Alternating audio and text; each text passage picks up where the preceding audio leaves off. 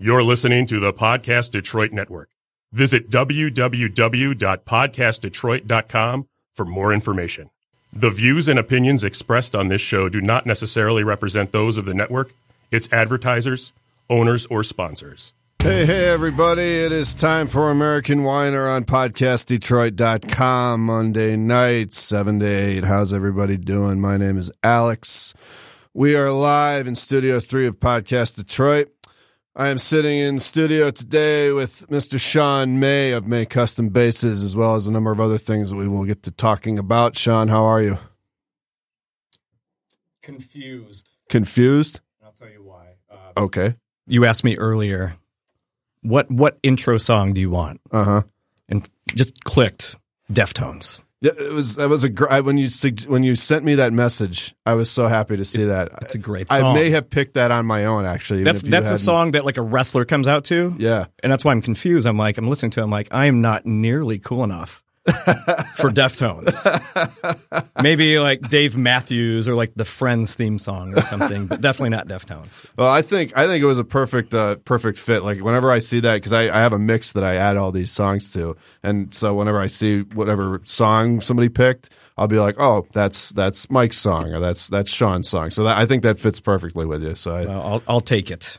well, um, we're gonna sit here and talk about uh, your life and career, and then uh, towards the end, I'll ask you what you want to whine about. I always start off these interviews um, with the same question. That question is, where were you born?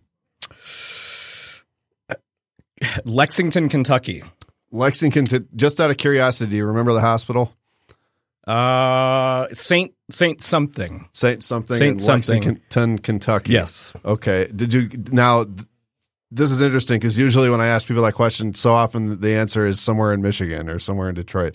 Um, so, did you grow up in Kentucky then, or No. what's No. How I, uh, well, listen to my my. Well, I should say lack of accent. exactly. Yeah. That, that's that's a good point. Unless, unless I unless I spend more than a week down there, it's you know I've got that midwestern accent. right. Uh, I I was probably not even one when my parents moved up to Cleveland, so I spent most of my childhood in in just west side of Cleveland. West side of Cleveland. Okay. Is that uh, like, are we talking like Westlake or? Uh, that- Uh, yeah, I mean that that general area. okay. yeah. Um, tell me about your childhood. Like you said, you grew up in Cleveland. Like what you know? What was it like? You know, what were you into and what Well, were you doing? again, any you know midwestern city, it's there's not really a whole lot to do. I mean, typical childhood, nothing really exciting going on. You know, GI Joes and you know skin knees, bike accidents, and skateboarding. I was really into skating for a while, and Okay. Uh, what did your parents do for a living? uh, dad is a interior painter. Mom worked at a newspaper. As what? it doesn't reporter? get any more, you know, generic small town. right. Well, that's that's really interesting. Though, was your mom a reporter at the newspaper? no, no, uh, uh, typed up stuff and Oh, really? yeah, Oh, okay. yeah. Again, nothing against her. It's just not that exciting. Uh huh. Well, so um, okay. So, uh, what kind of a student were you in school? At first, I, I actually I, I excelled. Um, they they had me in, in gifted programs and and um, um, you know, further or higher learning, and then I got lazy. It's not that I got dumb; I just got really lazy. Uh, getting into high school, you know, I, skating was more important than than homework and that kind of stuff. You know, I, I have enough common sense. I get it, Mm-hmm. but if I don't have to, I'm probably not going to. Right. Right. If you're not interested in it, you're not gonna. Right. There's no point in pursuing it. Yeah. Right. I was the same way.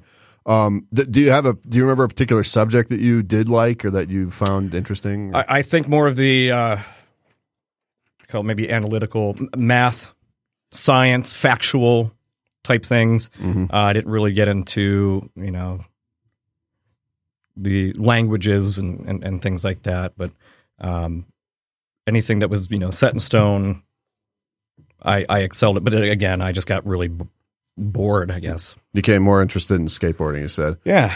So, d- did you ever want to like professionally skateboard, or was that just kind of a hobby? No, I well, I mean, it, it, it's not that I was working towards that.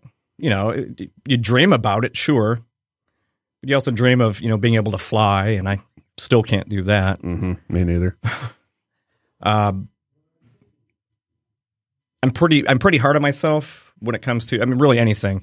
Um, it's it's competition with with myself, and I can never f- get to that point where I want to be. Mm-hmm. Then I get frustrated and I'm done with it. Oh, really? So that's what happened with skateboarding. Then Yeah. you kind of you're you're like this For, for the most part, Mhm. yeah. And I think what killed it was uh, getting my license. oh well yeah because you didn't need it to get around. and that's the anymore, funny thing is, you know, when you you know when you can't drive, you have to skate everywhere, and it takes forever to get there. Like, man, I just can't wait until I can drive. Then we can drive to all these cool spots, Mhm. and you get your license. You're like, well, we don't really have to skate anymore. We can just drive now. hmm And so that was that. Um, okay. Uh, well, when did you uh, first get interested in music? How old were you? Well, music in general, as early as I could possibly remember. Mhm. My dad's a musician. I grew up around it. Always loved music. Playing, I really didn't have much interest in playing until my best friend that I used to skate with, right at the like right at the tail end of the school year, going into you know summer break, uh, he broke his ankle. Mhm. Great, what are we gonna do now? Can't skate. So his dad bought him a guitar, you know, pass the time, something to do. And my dad being a bass player, he said, "Oh man, go grab your, you know, grab your dad's bass and amp, and and you know, we'll, we'll jam." Okay, sure. And from like that moment on, skateboards went in the closet. And Really? So that was. Do you remember the first jam session you had and like what you guys played? I, I remember early years. I don't remember the actual first quote unquote jam session, but it was all stuff that was at the time. Um, you know, you hear the you know kids today. I can say kids, by the way. I'm 40. um, you know, there's th- the go-to songs. You know, you have you know, "Smoke on the Water" and and and Iron Man and things like that. But then songs of the time. So we were doing like Chili Peppers, Under the Bridge, and, and Nirvana, and, and you know, and that kind of stuff. Whatever was cool in '93. Okay. Okay. Um. So. Uh, your dad was a bass player though, because that was Yeah, going to be my next question. Like, why did you gravitate towards bass? And that's that's a pretty easy Well, answer then. you would think, you know, being around it and having access to it, that would it makes sense. Mhm. But I never really looked at it like I want to be a bass player. It was more, you know, well, my buddy's already playing guitar. I don't want to have to haul around a bunch of crap for drums. I get, I have free access to, to you know, the bass and and all the stuff that goes along with it. So, well, it's that, that's where my laziness comes in again. It's already there. I don't have to put any effort into obtaining it. Uh-huh. I'll just go that route. And was your dad uh, happy when you came in and asked him, "Hey, can I?" Oh, absolutely. Because he, he never you know pushed me, but he he would you know nudge me. Hey, you know, if you ever want to play, I got all this cool stuff here. No, no, skating, skating, skating. hmm But then that all changed. So that all changed. Uh, did your dad play in bands, or was he? he did. Yeah, I grew up um, essentially in the '80s hair metal local Cleveland scene. Mhm. You know, I'm you know, this little kid, and there's all these you know dudes with teased hair and ripped stuff, and and it was like the coolest thing. So to see your dad up on stage and all these people are you know, grooving out. it, yeah, yeah, yeah, yeah. That, I, when you're a kid, those it's it's almost like what warriors must have the, the type of attention that warriors and like knights must have gotten from kids Without you the blood and death yeah, without and- the yeah. without the actual war. Although, Yeah. although this brings up a, a, a great point. For whatever reason, the band my dad was in was very accident prone.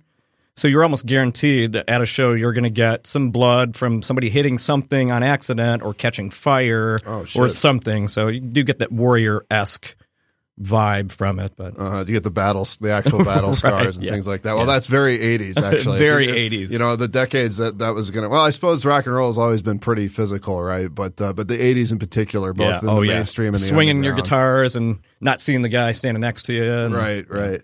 Um. So so did you did you and your friend form a band then, or was it just kind of? Uh, Yeah, the the I guess the first official band, at least from what my memory can recall.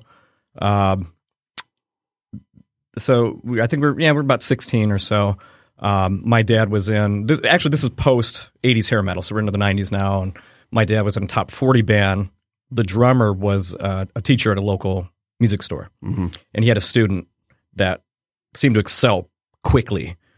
Uh, right, you know, right around our age, and and my dad said, "Well, hey, Bob, our drummer has this this kid um, that's looking to start a band, and here's you two, perfect." So, and I, this I remember vividly.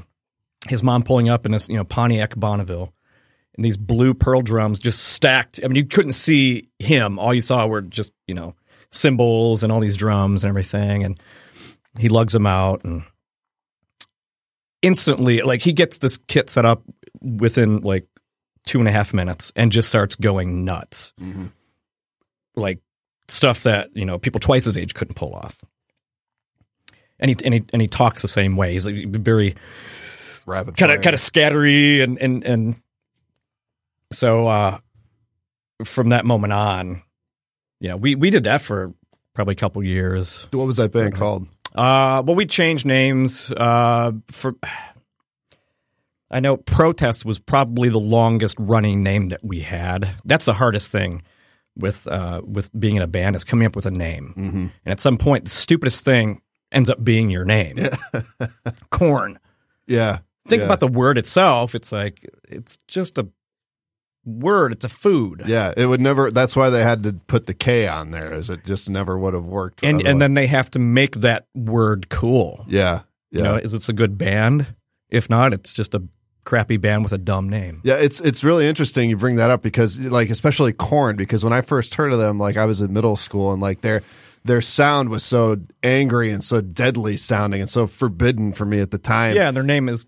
corn. Corn. And, and and and but the thing is, I didn't think about that until a long time later, where I was like, "Why the fuck were they called Korn?" Yeah. like that, that just doesn't make any sense. But at the time, I was like, "Corn." There Yeah. was, you didn't question it, you know. and, and, and if you ask them, you know, there's probably all these theories of, you know, why, and, and, and at some point, somebody probably just said, I don't care, man, let's just name the band Korn. Fine, whatever. I read so many because that was the other thing is like when I was in high school, you read about uh, that was right when the internet was coming out, and uh, I, I would type in, you know, like why is this band called this? And I remember for Korn, I was never able to find a good story. Nobody seemed to know why they were called. yeah, you'll find all these, all these different, you know, theories of why, but it's never anything elaborate. Yeah, the story is never as good as like you picture it could Right. be in your head when you first hear the name. yeah, But, there's got to be a great story behind this name. but so protest was the most was the long. Do you remember any other names you guys had? Or Uh, maybe maybe just out of high school, uh, we were in a, in a in a cover group called Israfel's Revenge. Oh wow, And Israfel, there's some kind of uh,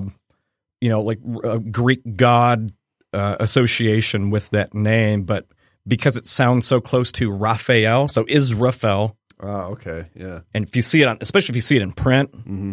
we would be uh, labeled "Is Raphael's Revenge." uh, And just it, it's it's annoying when no no no no no no it's Israfel- Raphael's Re- Revenge what? and, and you're in a loud club and you're trying to explain no no it's it's it's, it's Israfel yeah.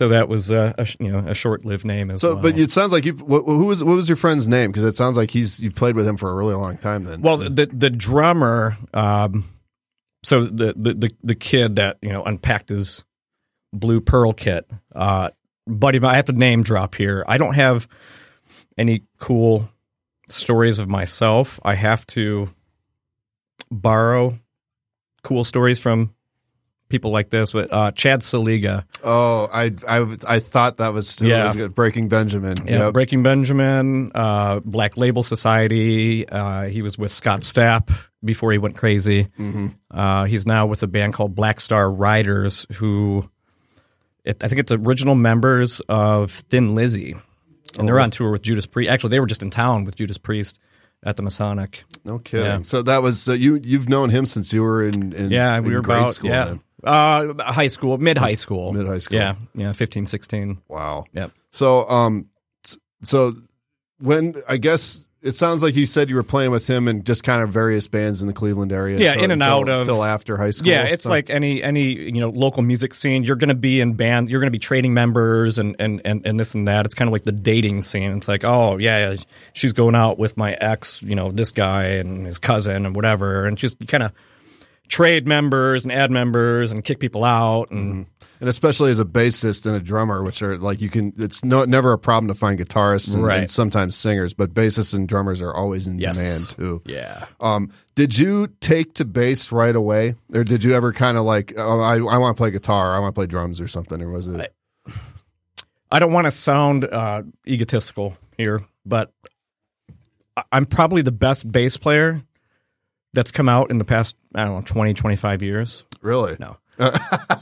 Uh, You played No, that think I- very straight. I believed you. at least it, technique wise, I think because I grew up around it, I had um, you know maybe a better ear, um, quicker learning. I think just it, it's like through uh, what is it, osmosis, um, and and and the the level that these two other Eric was our guitar player, and of course Chad being around that, it kind of pushed you to be even better. I don't ever really remember it being difficult at 1st Um, I certainly got worse and worse as I got older and degressed over time. But- really? but at the beginning, well, and, you know, in that age too, you you know, you you immerse yourself into something like that, whether it be skateboarding or you know, music or whatever.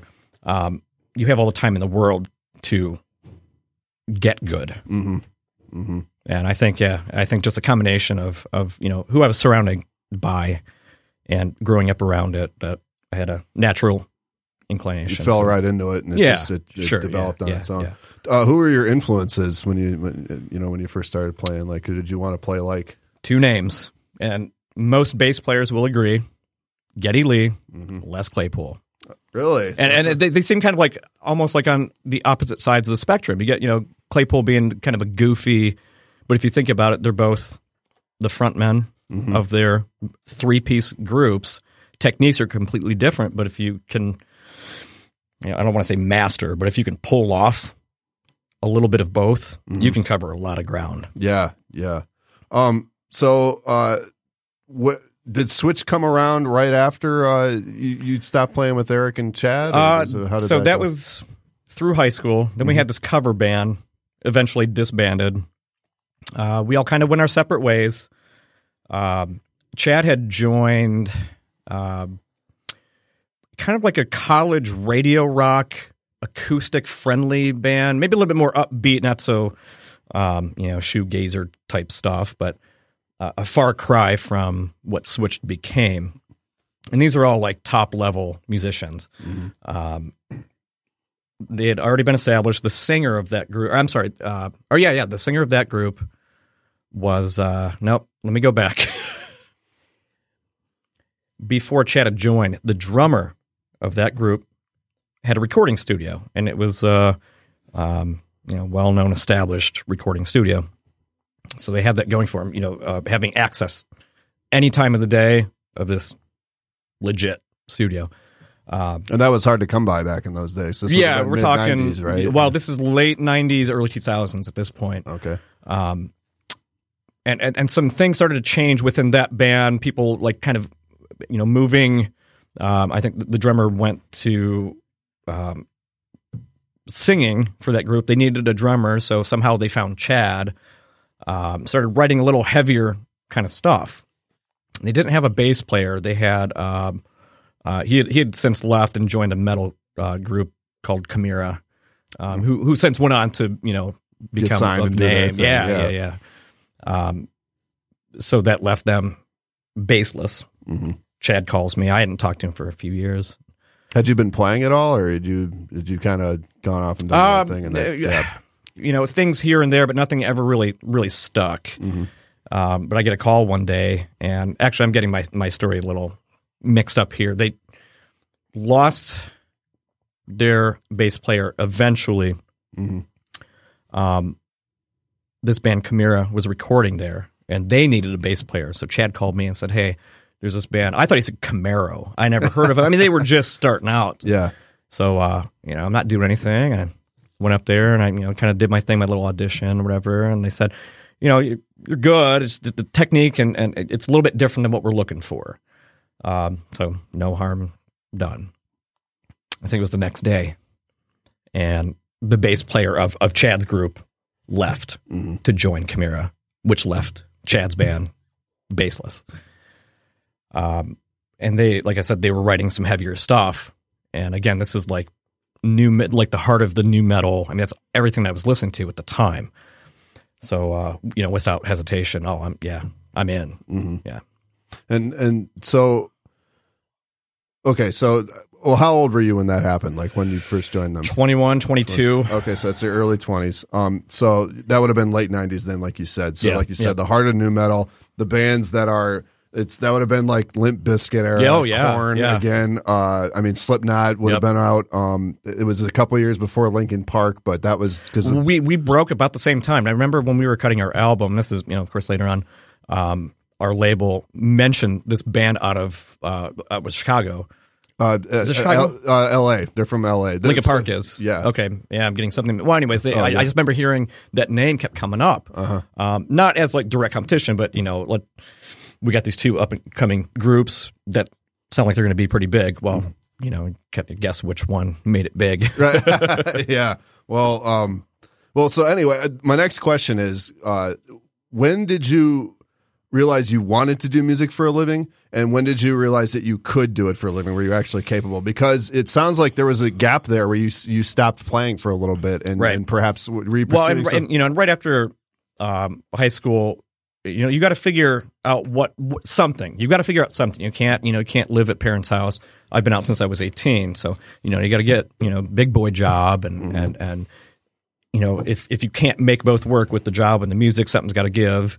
Um, realizing that I I could, I never really realized that I could make a living being a musician, and you'll probably hear that from most musicians, Mhm. you know, unless you're on the radio, you know, 10 times a day. Um, when, when you're, when you're out on the road, and I can only speak from my personal experience, you know, I can't speak for everyone, but, um, when you're out on the road and you're getting, you know, 25 bucks a day, you're out for two, three weeks at a time, you start forgetting things like, oh, I have a car payment due. Mhm. You know, where am I going to get that money? Well, you know, it's something's again. There's that, you know. So, so you had to take that of- into account as you Oh, absolutely. Yeah. Okay. Um. So, but did you, you know, th- was it when you joined Switch that it was the first time you're like, I don't, maybe this was, I could pay my car payment with this with this group or When you know? when when you when you're being contacted by labels that you've heard of, you start you start thinking, oh man, you know, maybe this is what you know the the big time is. right. You know, they're gonna they're gonna shower us in with cash and all this cool stuff and Well, so let's let's back up a little bit. So, what what were you doing for day jobs and stuff like that, and before you joined Switch? I got a and- job at wow. a machine shop. I'm not going to go too deep in it because there's no excitement there. Mhm. Um, but I was trying to balance. You know that you know I'm getting up at, at 5 a.m. Right. to go to this you know six to four job, and then I drive out. You know have practice until 2 a.m. Come home and sleep for you know a couple hours and, and just repeat. Mhm. And thankfully, it, it kind of paid off because you know that's when the label started you know shopping us. Mhm. Um, and I, I couldn't do it much longer. You know, a couple hours of sleep, and and and some something was going to give somewhere. Right. Um, and that's right about the time that we got signed. So So it worked out. I started getting a little bit more sleep. Um. So, uh, so when did like how long had you guys been together before the labels came sniffing around? It like it happened fast. really? So Real like a couple fast. months. Some couple when, some- months. when yeah. you joined. Um, I think I joined. It was probably late fall of. Might have the years off. Maybe ninety nine, maybe two thousand, somewhere in that that uh that time. Um, three four months later, that quick. yeah. huh? Wow. Um, what had happened is it's kind of like when when when scenes happen in in different cities. So, you know what, 91, 92, of course, with Nirvana and all the grunge bands and um and all that. Everybody starts looking towards Seattle. hmm You know, fast forward to late '90s, and all of a sudden they're looking at Cleveland. Um, bands like Chimaira and there's a few other ones that, that got signed, but there was a label that um, we we did a show with with Chimaira, and there was a label there that was looking to do deal with Chimaira, um, and and they were interested in us as well. And those label people must talk because within a week it was like, oh, here's a you know fax, and that tells you how long ago this was. We got Yeah. a fax from you know, what DreamWorks or, or you know, Epic and all these you know labels like of name. Mm-hmm. Um, Yeah. what are they saying? Are they saying, "Hey, we're interested in meeting you guys and talking about something"? yeah, yeah. I mean, it's uh, um, no no terms or anything, but just for someone from a label to reach out like that, you know, something's going on. We're doing something right at that point. Especially that quick too, because had you guys played shows at that point? I think like- we played three shows. The first show was a uh, kind of like a battle of the bands setup Mhm. without a prize. you know, it was like nine bands, and we each had maybe like four or five songs, and there was probably that many people there, Mm-hmm. four or five people. There was more people in the bands in the in the audience than actual audience. pretty typical local show. Typical then. local Yep. show. Second show, you know, maybe 50 people, 100 people. Third show, and this was the Chimaira show. Uh, I, I'm pretty sure it was capacity. It was like, it's got to be pushed like a 1000 Mhm. So we went from you know you know 50 people to a thousand people, um, within you know within three shows. Really, and that must have been one hell of a rush, especially for a 21 year old. Well, you know, here I am on the stage of a venue that I'm usually watching the bands from the floor rather than being on stage. Mm-hmm. Um, and granted, that you know, all these people there, you know, of the of the thousand people that were there, 950 were there for Chimaira, Uh-huh. of course. right. But having that many more eyes on us was, you know, hey, if two more people dug us and they tell their friends, and it just kind of That's how you build an audience from there. Yeah, right? yeah. Well, let's talk about before we go any further um, with the story. Let's talk about Switch's sound, like Yeah. what you guys sounded like, and who who the band as a whole, who your influences were, and, and that kind of stuff. Uh, you know, I'll, I'll still lump us into the new metal scene because that's what was big and happening, and um, the, the the rest of the guys in the band could play literally anything. Um, the guitar player, total shredder. You know, he grew up, you know, Steve Vai and, and guys like that. Um, the singer and and uh, the other guitar player, brothers. Um, they would do you know cover bands. They would do. Um, I think they were uh, Serbian, something of that. You know, and they they get into you know deep into that. I mean, really, to go from that kind of music, traditional Serbian music, to New metal, you know Yeah. to new metal and anything in between. I mean, these guys were just. Um, that's the whole. That's pretty much game. everything right there. I mean, yeah, I mean, they literally could cover just really about is. anything. Um, what was the original question? I was getting Uh, somewhere. just to, who your who the bands as a whole, who your influences were, and what your sound was. And oh your yeah, sound, you said- sound. Right, right, right. So, um, it it was really easy to. And again, I don't want to sound egotistical. I mean, I'm, I'm kind of saying this on, on behalf of the the rest of the, the, the group.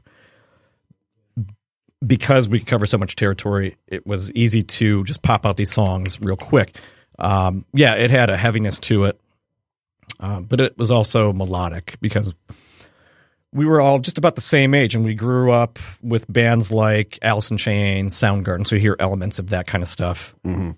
you know, over these, you know, this wall of guitar, you know, detuned guitars, and I'm reminded of a quote that Josh Homme once said, where he said, "Rock needs to be heavy enough for the boys and sweet enough for the girls." yeah, And that sounds Yeah. like it pretty much describes what you guys. yeah. I mean, you, you think of a lot of those bands with, uh, um, you know, I hear Cookie Monster vocals. uh huh, yep. they have their place. Mhm. You know, I love it just as much as the next person, but you know, I'm really into harmonies and and and and the singing aspect. If you can if you can kind of combine the two, then you get something that that's working and right. I think we had that.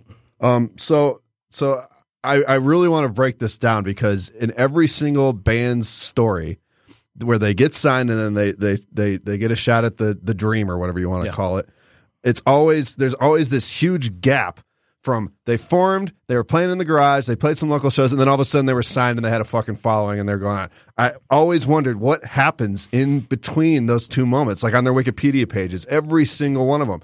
And so now we've got we got up to the point where you guys had played three shows and had gone from you know a couple people to a thousand uh, person audiences And I'm just wondering what happened after that because the labels you, you were getting your faxes. They were saying DreamWorks and Epic and all of them were saying, "Hey, we're interested." So what happened next? Okay, so I didn't get too much into the business side of it and the paperwork and things like that, but I can give you my recollection. Okay. So yeah, we started getting all these all this paperwork from all these different labels, and I, I, at one point I remember we laid out all these different faxes on our coffee table in our studio, and we basically had to choose. You know, what label are we? Who do we want? Mhm. Uh, and it came down to this particular label only had eight bands. You would think, well, why would you want to sign with a label that only has eight bands? Because you look at all these other labels. Just take, for example, like uh, MCA or RCA or anything like that, and you start looking at the roster. There's a thousand bands Mm-hmm. on the roster. How many of those have you heard of? Oh, look, Madonna Mm-hmm. and 999 other artists you've never heard of. So this label only had eight bands. And of those eight, I have already heard of half of them. The other four were still kind of up and coming as well. But this label's hungry. They need these bands to do well Mm-hmm. for them to do well. So there's your support. And actually, and, and they did, I think, a, a hell of a job doing exactly that. They can only take it so far. It's, you know, really up to the public To make the to shoot you right, up or yeah, shoot you down. Right. Well, what was the name of the label? Uh, well, officially, the actual label that signed us uh, was uh, Immortal. Mm-hmm. They're known for Korn, Mm-hmm. Incubus, uh, 30 Seconds to Mars. Um, maybe not a huge name, but but to me, uh, I, I love this band um, called The Urge. Oh yeah. yeah. Um, and they had you know a few other bands on there too. I'm probably forgetting, but um, you know I saw that and I'm like, wow, I've those bands are doing pretty well. So you know they probably have you know the right backing. Well, Immortal itself is is a pretty small. I remember going to you know you go there and you you know kind of a meet and greet and see who's actually working for you. And the label itself is the building is pretty small. and where know. were they? Where were they out? Uh, I want to say it was Santa Monica. It was somewhere, you know, L.A. ish. Uh-huh. Um, I get lost out there, but it's you know in that general area. So you know, real real small place, and um, you know, you get to walk in the you know the the the guy, you know, the CEO, the head guy. You get to walk to his office and shake his hand. Um, and it's it's Happy Walters. You might not know by name, but Happy Walters. I hope this never makes it back to him, but I only know him for he was the guy that um, Suge Knight mm-hmm. held off the balcony No way. That's for the, uh, was it Wu Tang? I think because Happy Walters originally like he he really discovered Wu Tang, uh-huh. and Suge Knight comes in and is like, "Well, I want him," Yeah. And you're either going to give him to me or I'm going to drop you off this balcony or whatever. Or it was something like it was that, or he like locked him in a trunk or something. Yeah, no, I remember hearing about that. He dangled some dude off a balcony. yeah, for- it was for- yeah. Happy Walters. Yeah. yeah. So So, the- I'm like the- shaking the hand of the guy that was you know Yeah. being held upside down. So, um, so you guys made your decision. You went with Immortal, Yeah. and uh, and Let, let me back up just real quick because I think this is this is a, a, a, um, pretty cool story. yeah, yeah, Um, definitely. So when when we you know we contacted or, or you know phone calls started happening and um, you know they're not going to just say okay yeah you're you know you're you're signed now. We're going to give you a bunch of stuff. Mhm. they want to see what they're investing in. So they flew out. So like literally the, the Happy Walters this CEO this head guy of Immortal and the uh, the A and R rep that was assigned to us come out and we're in a it's a garage that's been converted into the studio. And I remember sitting there thinking, we're all just kind of talking. They watch us play. They want to see us, you know, can you do this live? You know, you can make all the studio magic, but can you actually do this live? So they want to see us play. We didn't have any shows booked or anything. So they literally, they're just standing in, in, in this garage watching us play. Mhm. And I just remember sitting there on the floor. We're all kind of talking, just thinking, man, we got the guy that signed Korn. We got the guy that signed Incubus. Eight feet from us in this kind of dirty, carpeted, grungy garage Mhm. right now. So, yeah, I think this is like legit. This is going to happen. It's And working. Yeah. It's working. Whatever we're doing is is actually working, and and we did. We we signed. I mean, we literally we we did the whole. Um, you know, we got to get a lawyer. Mm-hmm. He's based in L.A. We fly out to L.A. We meet him at um, the Rainbow on Sunset. We're going to sign these contracts. I have a picture of it, signing the actual contract. Party time. We did it. Mm-hmm. Wow. That So- doesn't mean we did it. Uh-huh. Doesn't mean anything. Right. Well, what what it means is that you signed the contract and you found a label that was interested in you. Now begins the real The- test, it- right? the- it's the whole um, small fish in a big pond Mhm. is absolutely true.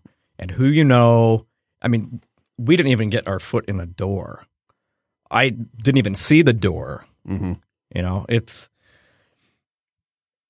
sure you get signed, but at that point, you know, this is big boy stuff now. Mhm. You know, what what, what do we do? We have to we have to act like a rock band now and and and we have to do things a little bit differently. You know, you can't be the hometown kid that's not I mean, you're You have to you have to know what you're doing essentially, right? Or you at least have to act like yeah, you know what you're doing. Yeah, there's definitely that that the, the business side and and the um you know, you almost become an, an actor. It felt like that to me. Mhm. You have to portray this kind of hard ass. I can't pull that off. Mhm. I just told you I can't pull off Deftones. Yeah. I can't do this rock star thing. uh huh. So so you sign the contract, and then then what happens? Did they decide, did they put you on a tour? Did they say, okay, here's what we're gonna we're gonna start recording your first album? Yeah. First things first, we we got to get an album. We got to get it out there. We got to get it on the streets. We got to get it in these kids' hands because these are the kids that are going to be coming to see you. Mm-hmm. So they uh, they put us in the studio uh, down in Florida, and this is in the like the middle of January. So again, I grew up in Cleveland. We're we're all from Cleveland. Mhm. It's like 17 degrees in the middle of January. Guys, we're going to put you down in South Florida Mhm. for a couple months. Have fun. Yeah. And it was. You know, I I, I love the whole studio um, atmosphere. Um, I love you know kind of polishing and fine tuning things, and um, the uh, the guy that produced our album was of name. He had just done um, Nonpoint's album. Um, you know, Which one uh, was that? Statement. this is the Did- first one. Oh, Yeah. oh, real, the one before statement. Well, yeah. statement. Uh, what a day. Yeah, yeah, Yeah, yeah. So it would have been that album. Uh-huh. He was also their manager. So we got you know we got to hang out with those guys and um and again this is big boy stuff. Shaggy, if you remember Yeah, Shaggy, yeah, it wasn't me. Yeah, yeah. he like we were on a conference call with him and and and like all these like talking to him about? well, uh, so one of the bands that had just got done recording their band called Darwin's Waiting Room Mhm. um, had Shaggy do a, a, a guest spot on one of their songs, whatever, and and he had to call in to to finalize some stuff, want to talk to the producer, whatever, and just put him on speakerphone and. You know, hey Shaggy, th- these guys are from Cleveland, say hi, and you know he's just a normal dude. The whole Jamaican accent thing is just a, you know, uh, an act and oh, really? Huh. cool guy. Yeah. Yeah. yeah. he had a couple hits. I remember him from I think it was like freshman year of high school or something. Yeah, this was, yeah it a while uh, ago. But um but uh so that's that's really sweet, man. You must have had like so many stories from those times. I mean, like what you know, so you guys record the album um, and I know that's summing up, you know, like you said, that was, that was at least a couple months of Yeah, your life yeah. right there. But you did the whole thing in Florida then? You were just down there for the. Yeah, we were there until I, like through March. Um, uh, you know, it doesn't. The the album doesn't come out immediately. You know, it's got to be pressed and, and artwork and things like that um, before it gets released. So they, you know, they put us out on on, on a few tours, um, and and a lot of stuff out west and south and places I've never seen before. And that's that's really what I thought was the coolest part. You know, playing the shows was great, but you know, I never thought I'd see uh, you know, the Hoover Dam, let alone, you know, four times or whatever. I've never been to Vegas before and I I got to do my laundry in Vegas. you know, these are the kind of stories that I have. Right. Um, and then the people that you meet, especially again out in LA, um, it, it's it's such a different world out there. Where you know around here, if you're walking down the street and you see Tim Allen, hmm oh my god, oh my god, it's Tim Allen. People grab their phones. Out there, every other person is some kind of celebrity. hmm Um, literally watched you know Shaq drive by and his you know Escalade and and and so and so and and blah blah blah and whatever. I do have to touch on one story. Go for it. Now, granted, I'm like the kind of like the mousy wallflower guy in the corner hmm that's like calling his friends on a cell phone. Guess who I'm talking to right now? We were at, uh, I think we just got done mixing our album, or we were out there to mix our album. And our manager said, uh, you know, we're up at the Rainbow. Come on, come on up. I got uh, a surprise for you. And uh, there's not many people there, but there's this one guy. He's got this like stringy, obviously, um, like freshly dyed jet black hair. He's white as me, Uh-huh. and he's got a couple girls around him, and he's just loud and obnoxious and and and just whatever. I'm like, yeah, that's Corey from Slipknot, and this is way before anybody knew what they looked out looked like without their masks on. Uh-huh. Um, and so we're, you know, I, I say hanging out. I use that term loosely. We were hanging within the vicinity of him, Uh-huh. or at least I was. I didn't talk to him directly. It's you know Corey from Slipknot. Mm-hmm. What can I possibly say that that guy would think you know I'm cool? Mm-hmm.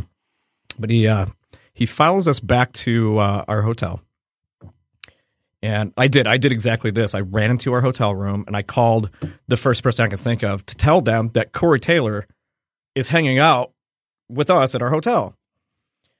Made my call, opened the door, and I see white ass into the pool.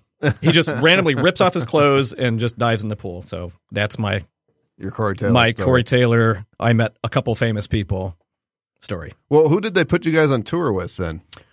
Uh, at first, uh, our first tour was, man, this is going back so long now. Um, it was an LA hardcore band. They, they, you know, they had a name in, in the scene, the hardcore scene, Mhm. but it's kind of tough when you mix like new metal and hardcore. Yeah, Doesn't quite compute. Yeah. not really. yeah. Not really. Um, not saying it, it didn't go well. Um, it was definitely fun. We, we learned, you know. Were these national tours then too, or were they just Yeah, yeah. they started Yeah, yeah. regional? But Okay, national okay. tours are different in, in more recent years than they were, you know, back in the 60s and 70s. When you went out on tour, you were out for months, Mhm. you know, at a time. Uh, now it's a little more, um, you know, you'll go out for two weeks and you're home for two weeks and go out for three weeks and you're back for a week and so on and so forth. Mhm. Um, but it was always and, and, and whoever plans these tours, it's got to be you know throwing darts Really? because you're going from you know oh we're we're in Dallas tonight and we got to go up to Minnesota tomorrow hmm and then back down to Austin. I mean, you're just all over the place. Were you guys in a sense. bus?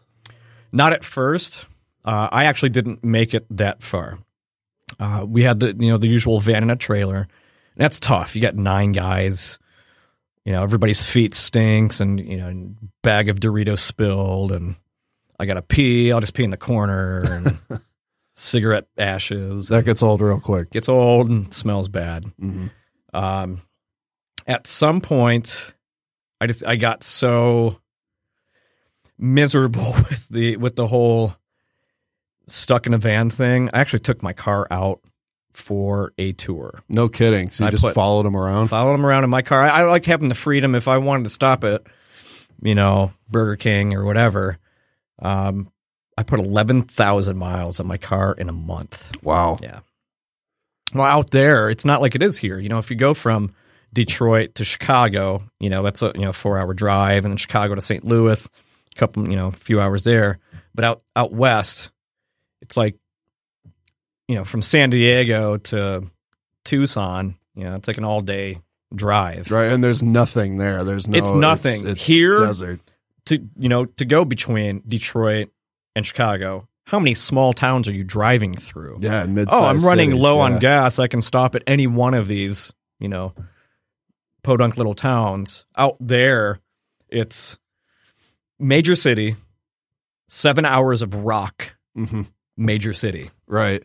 I, I did um for my 30th birthday. I met my brother who lives in L.A. in Mm. Vegas, and we took a bus from Vegas to uh to L.A. Yeah. and that's There's I got that. Yeah, I was like, oh my god, it's like Mars. Yeah. like there there really is nothing. And it looks completely different than what you expected, or at least in my head, when I picture LA, Mhm. it doesn't really look anything like, because you think of major cities as being giant buildings, tall, yeah, the skyline. Yeah, deal, but yeah. out there, I mean, yeah, there's that small part of LA There's the where it's- cluster, yeah. you get like the banks and things like that, but like LA as a whole is more spread out and wide than it is tall. Yeah, yeah, it's it's incredible sprawl. It might be the the biggest like in terms of surface area in city in the in the country. Sure. I, I might be wrong. If you I can could be totally it. making that up. If you can but see it, yeah, the smog was um, disturbing, I guess at best. Uh, we uh, the first time we went out there, we stayed at a, a pretty kind of swanky four artists hotel Mhm. right on Sunset. And you can see all these landmarks that you saw in, you know, this movie and that movie or whatever. And I remember hanging out by the pool and you couldn't see, you know, two blocks. It was. it was just bad, like a huh? just a wall of, of fog. wow. Yeah. I don't. When I was there, it wasn't. It wasn't nearly that bad. But I do remember when I was leaving because I took the bus home as well.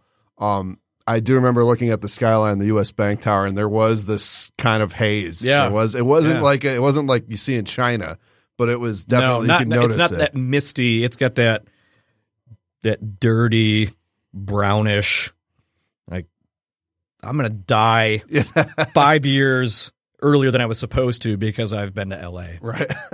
um. So so how long did this last then? This this sort of uh, the the hyper because I mean you're on the ride basically. You know, like you're touring and you did the recording and all that Yeah. stuff. You, you know, your guys' album came out.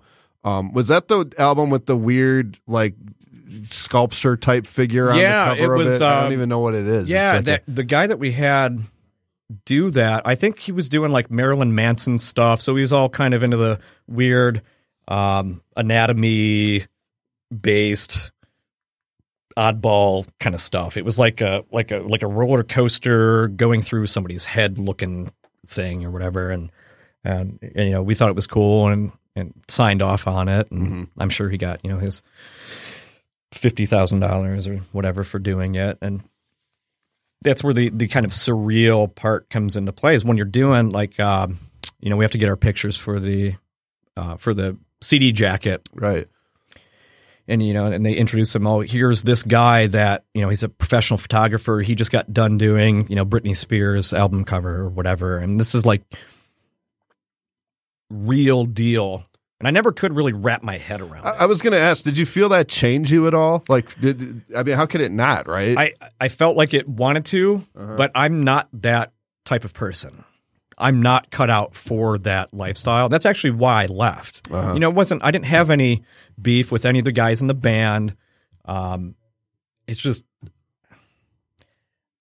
the anxiety. There's you know, there's a lot of you know trying to live up to something that I'm just not. Mhm. Um, I just I couldn't keep it up anymore. And so, how long had you been doing it when you when you made the the call? Probably year and a half at the most. I bet that was a long year and a half. It was so- well, and, and most of that. I mean, you know, we doing the the uh, the studio that kind of stuff, and, and going to LA to mix and and whatever. That part I was cool with, but being out, um, and the grind of the yeah, touring and all yeah, that. um, it's not physically enduring. It's uh, it's definitely mentally. Mm-hmm. Um, it, it's it's at least for me, it was it was tough. Mhm. Yeah, I like I like hanging out with people, but you know, there's that kind of rock star element that you're supposed to live up to, and and I'm just I'm not. the There's too much pressure to hold to, to for people. Yeah, I felt yeah I felt that way. that. It wasn't so much about my skills as a player. Mhm. It was, you know, what are, are you a rock star? Mhm. No, no, far from. Um, so that must have been quite quite a decision for you though, then, because you, you basically you, you get, it's like that's like getting on the roller coaster and then going down the first hill and being like, You know, I'm not down. With I this." remember the drive back. Um, I had at that time I had my my girlfriend fly out to wherever we were at the time, um, just kind of meet me, just to bring an uh, an element of home, you know, back, you know, bring me down a little Mhm, bit. mhm. Um, and I remember making that decision. The last show we did was, uh, or that I did with the band, was in Tucson with Hatebreed, Oh, okay.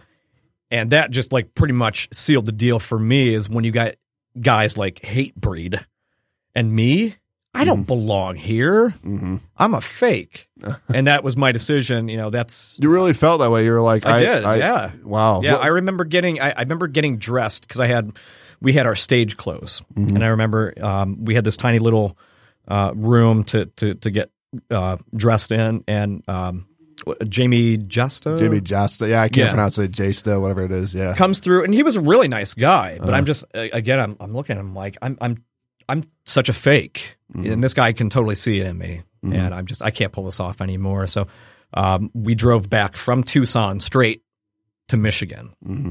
and I remember calling my mom and pretty much in tears because I was disappointed Yeah. that I couldn't pull it off, that I couldn't keep doing that anymore.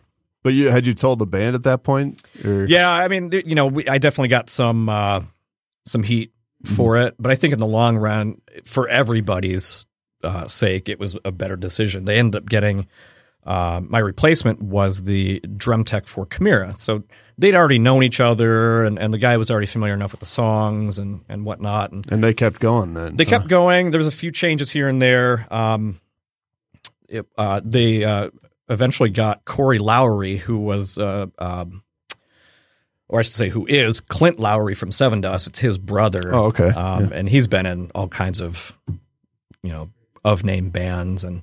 But then they they ended up they didn't they weren't around too much longer after that. Were they? No, they, they it's, kept going. um, but uh, Yeah, I don't know what what you know uh, what actually happened after that, but again, I think a lot of it has to do with that you know small fish in a big pond. Um, are you marketable? You got to have one breaking song, and maybe it just wasn't enough there. Could have been, you know, did it have the right sound? Whatever.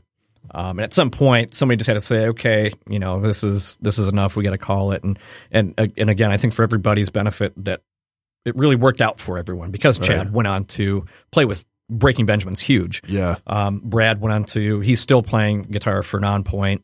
Uh, ben has a studio. I think Joe's got a family. I mean, you know, everything worked out in the end for everyone. Did um. So you you came home to you said you you went to Michigan when you when you drove back from Tucson. You Yeah, pretty much at that point is basically when I moved here. I didn't really have anything in Cleveland anymore. I didn't have a job. Mm-hmm. Um, I didn't have a band, of course. Uh, the girl I was dating was from here, so well, why not just move to Michigan? and where in Michigan were you? Uh, it was Ann Arbor based, Okay. you know, southeast. Um. So so. So what happened then, man? Like you, you that must have been quite the the, moment worst thing was realizing uh, I was probably a week in to Michigan. Mhm. What am I going to do? I have to get a job again. I was just out on tour, not with a big band or anything. I wasn't of name, but I you. You were getting paid. A few months ago I was for it. hanging out with you know so and so famous person. Mhm. I have to go get a job now. So tried this and tried that, and eventually landed a job um, where I, you know I've been there for forever. I won't say where, but anybody that knows me knows where I work. Yeah, yeah. Well, when let's let's talk about 'cause eventually you started making custom basses, and Yeah. this is this is what you still do today, and this Yes. is your your bread and butter, Yeah. pretty much. So I want to talk about that. So Yeah. when did that come about, and and how? So this is going back to the high school band protest era. Mhm. Um, I got stuck going to the library with my stepmom, and when she went to the library, it was like an all day ordeal. And when you're 16, 17, that's the last place you want to hang out. right. So I uh, went looking for the, the music section. And I saw it was like that that shining light, the angels. Oh, book said uh, build your own electric guitar, and it was like Inception. I read it, and now I have to do it. Mm-hmm. Man, it's such a good idea. So it was that long ago, then, huh? Like it was I, from well, even that's before. where that's where it was implanted. oh, okay, okay. So I was, yeah, we'll say I was 17, maybe 18. Mm-hmm. I didn't have anything, none of the tools, none of the knowledge. I mean, I read the book, but that, that you know, that's not saying I'm you know capable of doing this. And I, you know, I toyed with it a little bit here and there, and nothing really ever ever stuck. But that the urge to do it stuck. Mm-hmm. One of these days, I'm going to figure out a way to do this All through those years of you playing and performing so and all that other. right when the right when the switch thing was happening, um, I somehow had the means to create this first instrument, and I got pretty far, and it was a lot better than I was expecting out of myself, which gave me the confidence to oh I I can do this. Mm-hmm. So after uh, you know after I left the band and, and moved here, one of the first things that um, I wanted to uh, to find was where can I attempt this again I want to keep doing this. And I, I ran into uh, a guy that worked at a music store in Ann Arbor. He said, "Oh, my friend runs the U of M student uh, wood shop."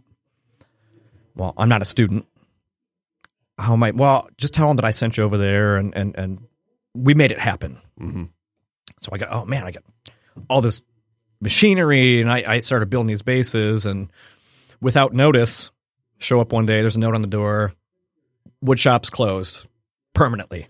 How long had you been doing it at that point? You said you said you started building basses right off the bat. Then, So yeah, just- yeah, pretty much. Dove right yeah, in, when I moved here, I was I was in it. Mm-hmm. Uh, you know, I, a few months, five six months or not, so, not too long then. not not that long. I wasn't mm-hmm. established by any means, but mm-hmm. I, I was definitely on my way. I had the you know the momentum was was picking up, and had you sold anything at that point? Or? Um, you know I think by the time I I built my maybe third, second or third bass, I had already taken an order. really? Granted, I didn't make any money off of it because nobody's going to spend you know top dollar for somebody these they've never heard of. Right. Um, but still to have an order that early on was again that confidence builder. Um, and then it just found through so many people ways to do it. Um, you know, I've got a buddy that's got a drill press in his garage, and this guy's got a bandsaw, and, and it was not ideal, of course, but it was still a way to get it done. And, and whatever I had to do to get it done is exactly what I did. So where did you work out of then after the wood shop got closed?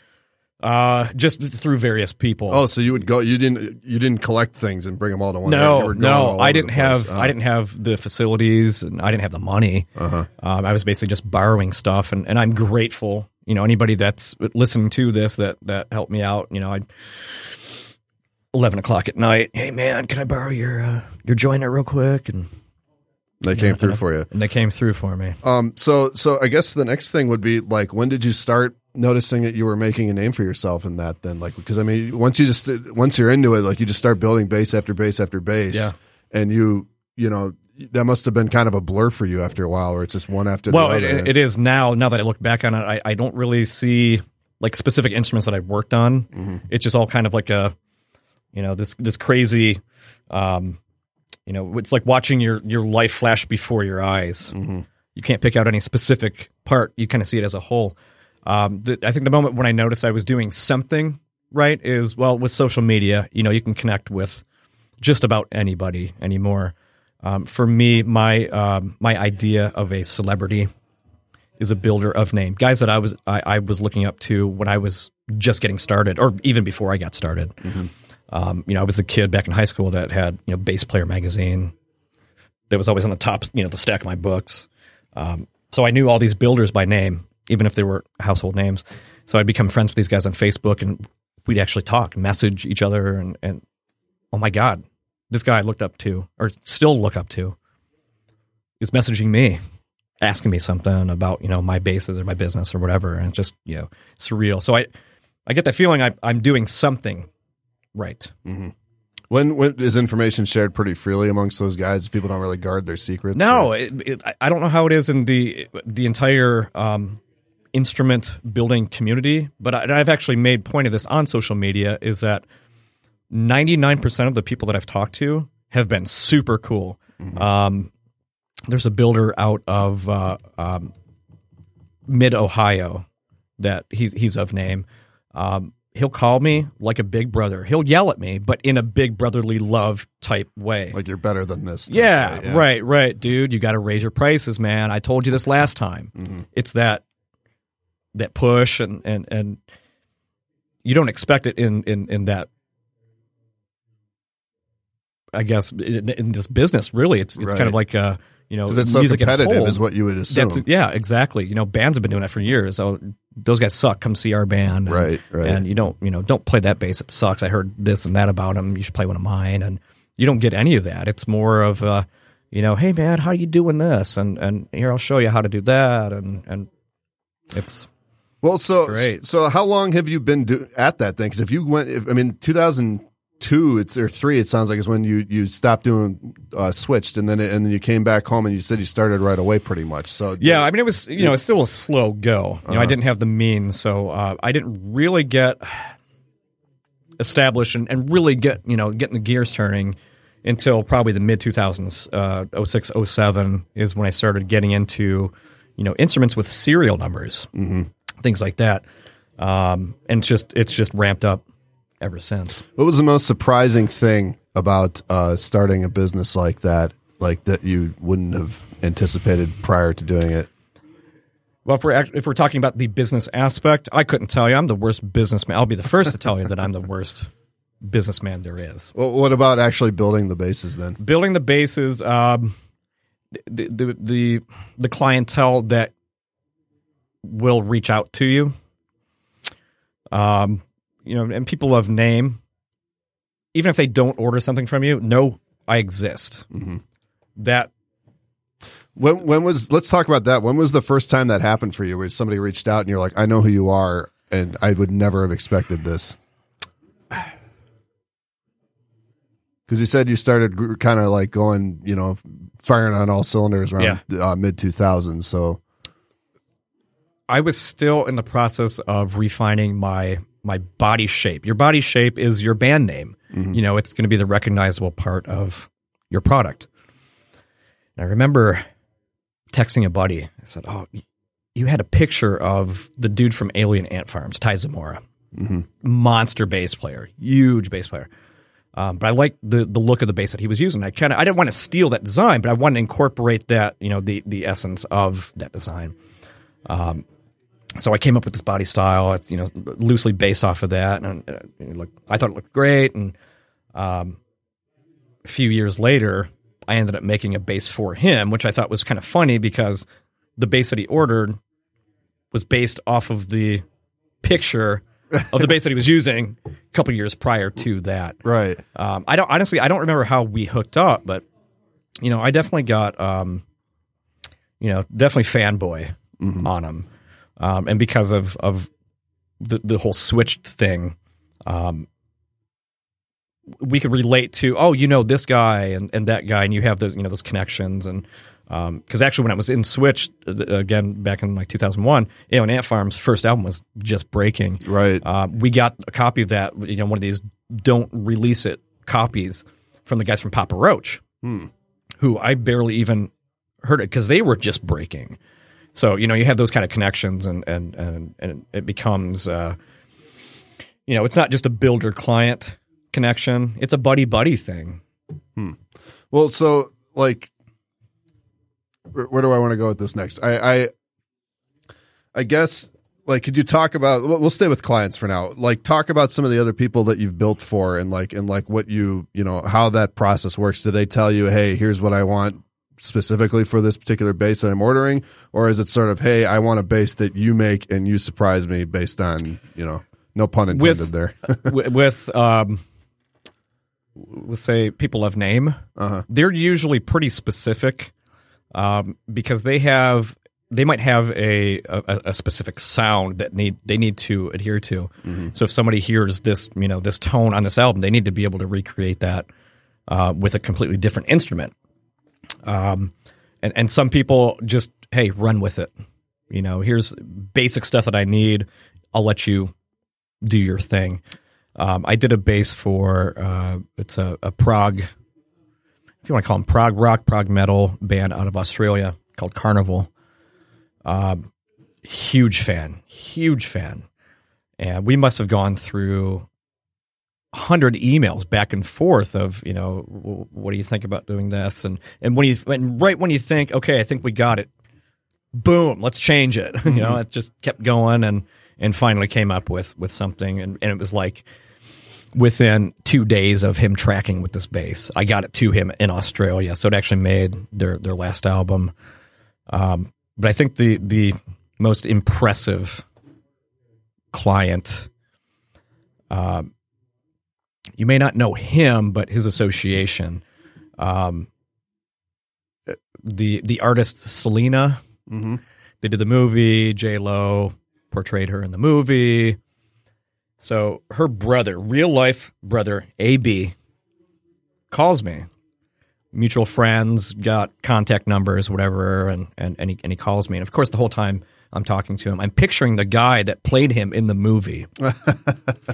so he said, you know, I want a bass, and and um, you know, I want these specific options, and and and I and I did it and delivered it, and a short time after that, uh, I get a, a couple video clips sent to me of him on stage at the Latin Grammy Awards, three feet from J Lo, playing that bass. Now, I mean, she doesn't know me. She doesn't know. She doesn't care anything about that bass. But at some point, I like to think that she at least noticed this particular. But It's purple. I mean, it, it's you know you can't miss a thing. So Yeah. J Lo indirectly knows who I am. and there's my six degrees of. Se- I'm the Kevin Bacon game. I know so many people indirectly that if you mention my name, they're going to say never heard of him. The bass that my hands made was five feet from J Lo. exactly. So there you go. Yep. So how many people does she know? Through her, I know everybody. Uh, so how many basses do you think you've made oh, since you've I'm started? still I'm about to crack hundred, which Okay. doesn't sound like a lot, but for someone that that carries a day job um, and does it, you know part time, um, I, that's a lot. If I think of hundred instruments in a room, Mm-hmm. that's a lot of a lot of instruments, and that's a lot of a lot of man hours because they're completely from scratch. I don't you know I don't use machines or anything like that. Um, that's a lot of lot of work. Well, let's talk about the actual process of building the bass. So just, I mean, I know it's, uh, it's, I know because Mike has ordered, my friend Mike, who was on last week, has ordered uh, several basses Yeah, from you, and so I know it can now. take it can take anywhere from like a couple months to to a couple years, Yeah. Mm-hmm. right, depending on how it goes. But could you just like kind of walk us through the process of how the bass is made, Yeah. like from the and without getting into specifics because I this is Yeah. you know that would be a three hour conversation. Um, you know once once we uh, establish connection, me and client, uh, we start working out whatever uh, options we can get together as much as I as much information I can get together. Um, deposits made. I gather materials. Um, and when I say materials, we're talking, you know, I'm not cutting trees out in the backyard, but not far from. Um, you know, this is rough milled lumber um, that I, I have to machine and, and glue together and cut out and and and, and the whole process. Um, six to eight months later, on average, let me let me say that again. On average, six to eight months. Um, you know, they get a you know, completed instrument. Really? Well, what's your favorite part about the craft of making basses? Like, what what do you get? What do you get out of it the most? My answer would be yes. uh, really, I mean, generically speaking, the whole the whole process. Um, if I had to pinpoint it to, to, to one thing, um, I think shaping a neck because that at that point is when it takes a turn that I can hold it and it feels like an instrument. You know, it doesn't feel like this blocky couple hunks of wood that are you know glued together. It now feels like even if it doesn't have strings or anything on it, it still feels like it's it's an actual instrument. It's a real thing now. Okay.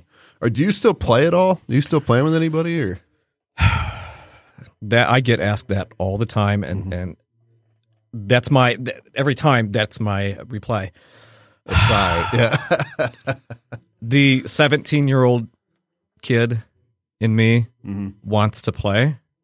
The competitive seventeen year old kid is glad that I don't because now I see seventeen year old kids playing now, and these kids are incredible. And I would want to be again not competition with them, but I want to be as good as them to satisfy my myself. Um, I, you know, I still um, I'm lucky enough to be uh, dating. Uh, hopefully, she's okay with me saying that. Um, a musician, a bassist. She plays guitar. She plays piano.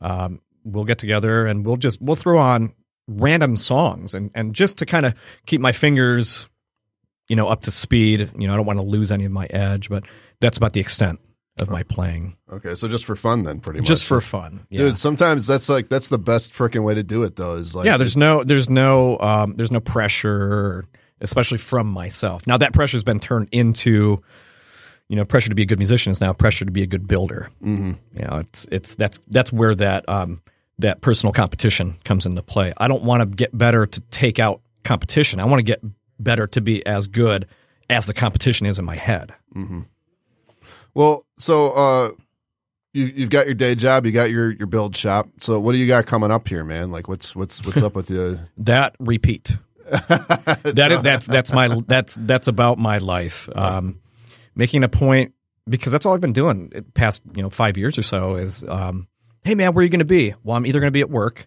Mm-hmm. I'll be at my shop, or I'll be sleeping. Mm-hmm. Maybe a shower, you know, here and there. Um, making the point to to kind of get out. You know, I'm I'm, I'm 40. You know, it's I need to start at least enjoying a little bit of summer and outdoor life. So I'm I'm trying to get out and do a few more things um, rather than just be cooped up in the shop. Even though I that's what I live to do. You know, Right. I've I've got to you know take a couple breaks here and there. Yeah, I remember because when I met you, like officially, I knew who you were for years, but I met you in 2015, and I remember uh, Mike again, my Yeah. friend Mike Saint Antoine. He uh, we went to your shop, and I was, and it was just so obvious that like I was like, this guy's in the zone because like you're just going from one, and it's so interesting too. Because you go from one thing to the other, and it's like it doesn't really look like if if you're not paying close attention, it doesn't really look like you're doing you know anything too like specific. But then you realize like oh, that guy, he just did this and this and this, and now he's going, he's he's he's holding a neck or something. Well, you know? that that basically embodies everything that I do. Mm. If if I have a visitor at the shop, Mhm. it doesn't mean I'm going to stop. Mhm. No offense, but that's well, you were a- still talking. I remember you told us a story about it was you met some person's daughter in a hotel or something like that. Oh yeah, So, um, um, uh, the what's the Back to the Future car? Uh, the DeLorean. DeLorean. Yeah, yeah. I'll, met, I'll, I'll touch on that real quick. okay. Um, that's another one of those name dropping Yeah. stories. so we were we were uh, mixing our album at the Record Plant. Record Plant is um, you know it's that's history there. I mean Michael Jackson. I mean you name it, they've they've been the Record Plant. So we're at the Record Plant. We're there for a week, and and um, across the hall, Macy Gray, um, who was really big at that, that Yeah, time, was had her- recording with Rick Rubin. oh, really? Me and Chad were sitting outside. I used to smoke. Uh, we were outside smoking. you can't- You know, it's L.A. You can't smoke inside anywhere, and we're just sitting there on the on the curb. And, and Rick Rubin just comes walking up and you know sweatpants and you know whatever, It's like a normal guy, and he's worth you know a hundred billion dollars, whatever. Uh, so uh, they had in, in within the the record plant, they had a little lounge area, and they had a, a pool table. And me and Chad were playing pool, and this girl comes kind of strolling in, kind of the swanky, swaggery. Hey guys, like oh man, it's a it's a groupie. It's a, yeah, but not directly for us. Yeah, just, yeah, just in general. Yeah. Yeah. in general. And she's got like this this leopard print kind of coat thing. And my first thought was, how did she get past the the door staff? Because you have to be able to check in or whatever. So she's obviously somebody if they let her in. So she comes up, hey, what band you guys in? And where you from? And what's your names? And whatever. And so uh, she gave, I think she gave Chad her number. I'm pretty sure he didn't ask for it. She was just, here's my number. Mhm. So uh, on a whim, I think when we got back to Cleveland after we mixed this album, um, or, or maybe Chad, or maybe she asked Chad for his number, whatever. So it, numbers were exchanged. I just remember Chad being on the phone, and he and he comes up to my room, and and he's like rolling his eyes, and he's like, "Here." He hands me the phone. I don't know who it is, and uh, it wasn't like, a, "Hey, how's it going?" It was like she just got right into like just some random story, and she said something like. Hey, so Arnold Schwarzenegger was at our uh, house last night for dinner, and blah blah blah. And I'm like, what is this girl is this? on? Yeah. Yeah. what just happened?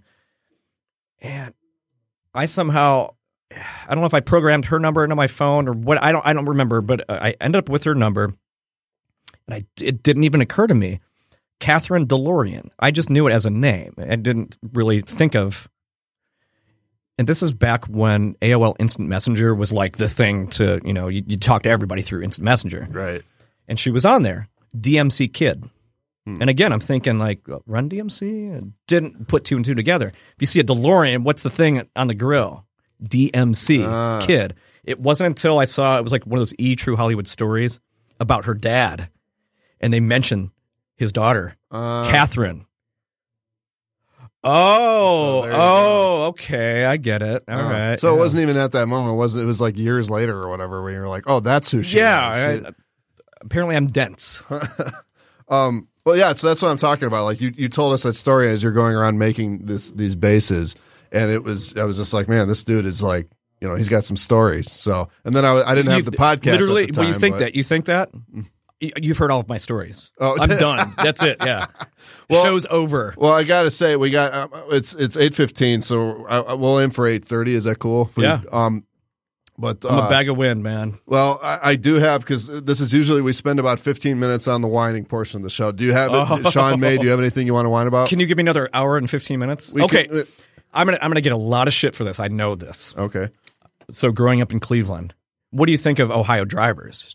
All- Everybody in Michigan. A guy from Ohio cut me off on the way here today. and and, so- and let me guess, he was doing the speed limit uh, not really. No, he or, was. or under. Yeah, well, he was. It was so interesting because it was it was right before it was right as I was getting off the freeway, and uh, literally, I was. I always leave appropriate space between me and the car in front. I really wasn't paying attention to be honest with you. I, I think I might have been changing songs on my phone or something. But all of a sudden, here comes this. It was like a like a minivan or like a maybe a mini SUV or something. Here it comes. That's like the worst too. A minivan with Ohio plates. Yeah, well, the thing is, is, is he he? uh I th- actually, I think it was a woman, but um, I see them kind of Hey, position you themselves. you said that, not me. Yeah.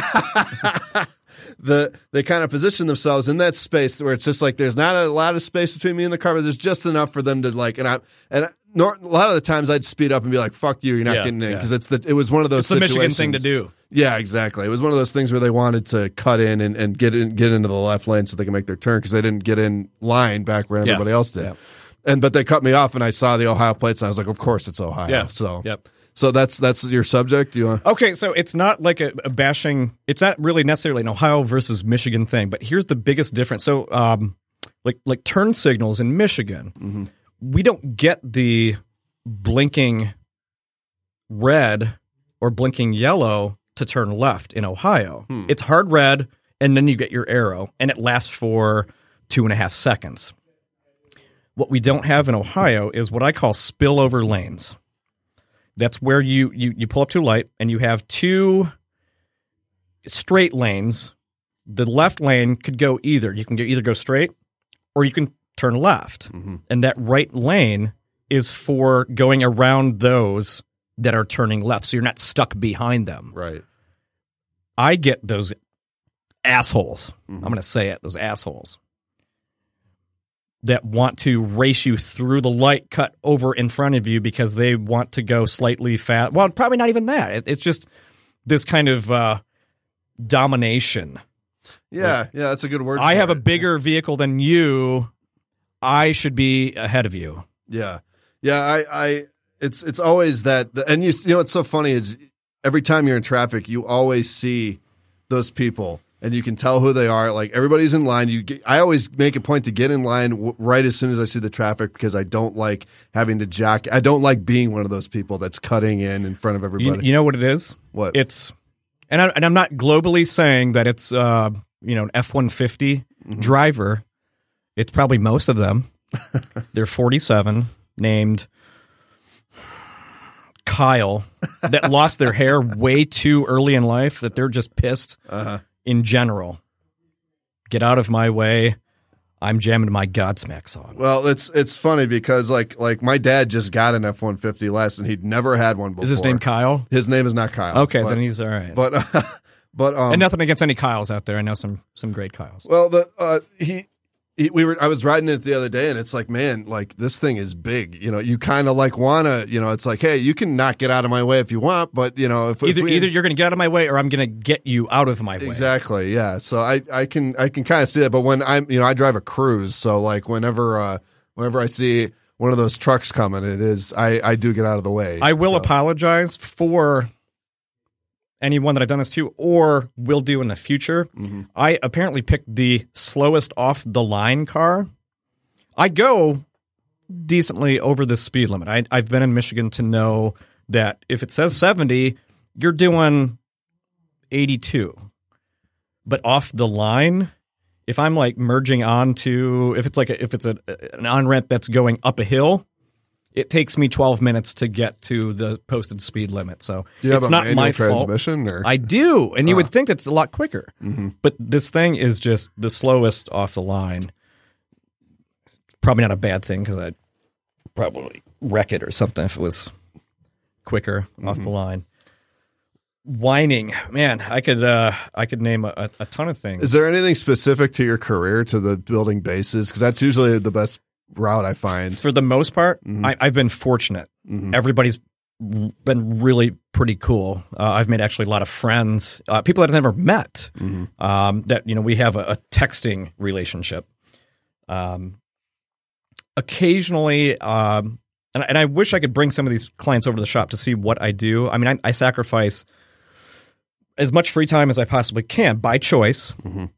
Um, and and you know, and occasionally I'll get, you know, oh man, it's you know, come on, it's taking a little bit longer than I expected. Well, you know, kind of work with me, man. It's you know, I'm not a room full of machines and people, and, and it's me. That's it. Mm-hmm. You know, I, I like to joke around that.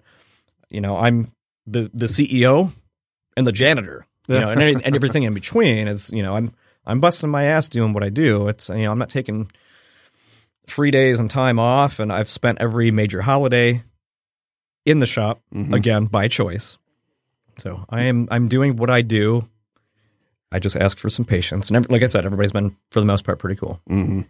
Yeah, that's that's usually because a lot of, and I I say this a lot when uh, when I have people on, but because when, people want to whine, there's usually two things that uh, that they do. One, first they say they always say like, well, drive I'm- well, th- yeah, that, it's that's the second thing, but the the first thing is people are like, well, I'm really fortunate, and I did, they always want to like preface it with that. And I had a I had a guest Nobody a wants to come weeks- off being the, the complete asshole. Right. Well, they bat. all want to acknowledge that it's first world problems, right? And Yeah. the, and and I had a guest a couple weeks ago point that out when I asked him the question, and I was and he, he gave this really profound answer, and I've brought it up on, on every show since because I was just so impressed with it. But uh, but the second thing is the subjects that come up. There's traffic, Trump. And there's one more T that I'm freaking forgetting, and I, I thought of it. I thought of this the other day, and I was I was like, "This is so brilliant. I don't need to write it down. I'm not going to forget it now. of course Here I am, can. fucking forgetting Yeah. it." So well, let, let's back up and and and that that's a very touchy, very sensitive shub, subject. Is I'm just going to say politics in general. oh yeah, definitely. And here's my problem with it. Um, I'm stuck in the middle, and I might be labeled as as the worst. You don't have an opinion either way. That's the worst thing you could do. You know, you got to take sides here, buddy. Um, the amount of pure hate between it doesn't even have to be um, even really even politics. You know, with social media, um, you know, particularly Facebook, of course, is is I, I'd like to utilize it for connections for my business, Mm-hmm. but it's also a platform really for uh, you know uh, before all social media was here's your turn with the mic, one person. You know, what do you have to say? And then you get the next person, and so on and so forth. Now it's 50 million people on each side that have the mic simultaneously. That it's just they're just back and forth, back and forth, and nothing, and it's just getting worse. That was Nothing's the being third resolved. T. So Twitter, social media. that Oh, was the okay. third T. There I, we go. I refuse to. Uh, know, people say, "Oh, I need to get a Twitter account." I already hate the social media that I have. I'm not going to add any more. yeah, it's. Uh, uh, you said you mentioned the hate between.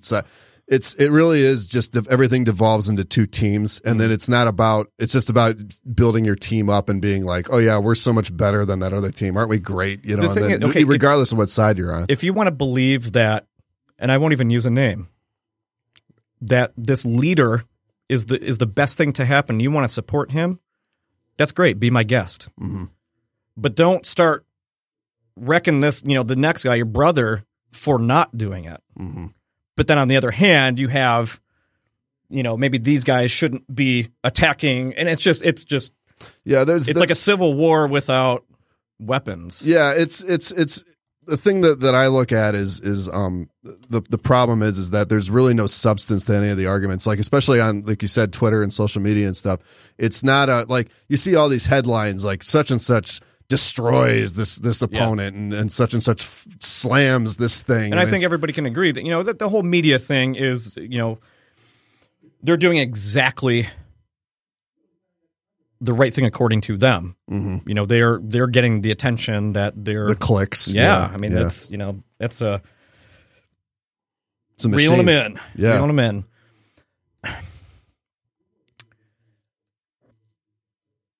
You look like you're about to say something. Well, Sorry. yeah, I got to be. I just I, I don't like to get into it too deep because I am in the middle. I, I made a I made a post recently, and I and I was I was very leery of hitting that you know that that post button. right. Um, we've all seen the uh, the acronym MAGA. Mm-hmm. We all know it stands for Make America Great Again.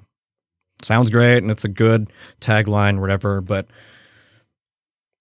in my eyes, I don't see that. I see again the bickering and the back and forth. So I, I jokingly um, hashtag MAGA make America get along Ah, that's really good. because it's just not. I'm surprised nobody's used that. That's I know. right there. I, I, yeah. I, I thought for sure that I, I would, you know, I'd post that and, and, and oh yeah, I saw that. Uh, I shared that the other day or whatever. I like to think that there's a date stamp on there that I. you Yeah, know, that's yours, it man. just Yeah. randomly hit me. I was at the shop and I just Make America get along. yeah. That is really good. I'm that's like so good that like I said, I'm shocked nobody's used it already. That I'm sure somebody has. That's Yeah. that's my luck. well, that that's I mean, it's so funny that you bring that up because that's usually where all these discussions end, especially politics comes up. It's just it's just be nice to everybody and things will get will get a little bit better as Yeah. long as you try to be conscientious and try to be uh, you know, decent to people. Sure. You know, don't I'm cut them that, off. Uh, on the freeway. increasingly difficult the older that I get. Really? is I'm I'm I'm a, I'm a pretty impatient person to begin with, Mm-hmm. and it's just getting worse as it, it, it used to be. Um, hey, how's it going? Nice to meet you. Uh, yeah. What what did you need? Now it's what do you want? really. That's Let's just get right to it. What do you want? That's that's kind of because a lot of people say that it, it's the opposite. Is the older that they get, the the more patient they get, or the more laid back they get, or whatever. No, I'm going not- backwards. Well, there you go. um, so uh, yeah, man. Well, we're uh, we're we're right up against it here. So uh, let's. Uh, Is there like any like weird outro music? Like No, it's got to be something real goofy and It's funny you like say that Blossoms or something. because I I have tried to come up. I've been doing this almost a year now. Uh, you know what? You know what I need for uh, for uh, um, for my outro music? Yeah. is the sad trombone. Wah, wah, We have a little thing. If you grab that, that, that right there, we have it. We actually that do trombone? have that. Yeah. If you look on there, there should be a trombone. Oh, I hope so. oh, there's a thumbs down. Oh, that's perfect. that is my outro music. Well, I've tried to come up with a sign off, and I've not in a year have been able to come up with a sign off. So it's usually just me kind of stammering and saying, you know, hey, let's tune in next week. Please come back. Yeah. Um, but uh, but dude, this has been great. Thank you. This Yeah, is yeah, officially my longest show. I've This never the, gone the- an hour this and is a half, officially the longest I've ever talked. Really? Well, congratulations, man. You did I'm great. done. Um, so, uh, so yeah, th- this has been a great interview. Um, and thank you for coming on. Uh, I will be back. Uh, today's Monday, so I'll be back next Wednesday. Um, I have another friend of mine on, and uh, we'll be talking uh, to her. And so, um, everything, yeah, man. th- This is it right here. See what I said? It was just me fucking stammering, going, Yeah. uh, "What's next?" Did, yeah, go. hit it. Thanks for having me. Yeah. Everybody have a great weekend. Thanks.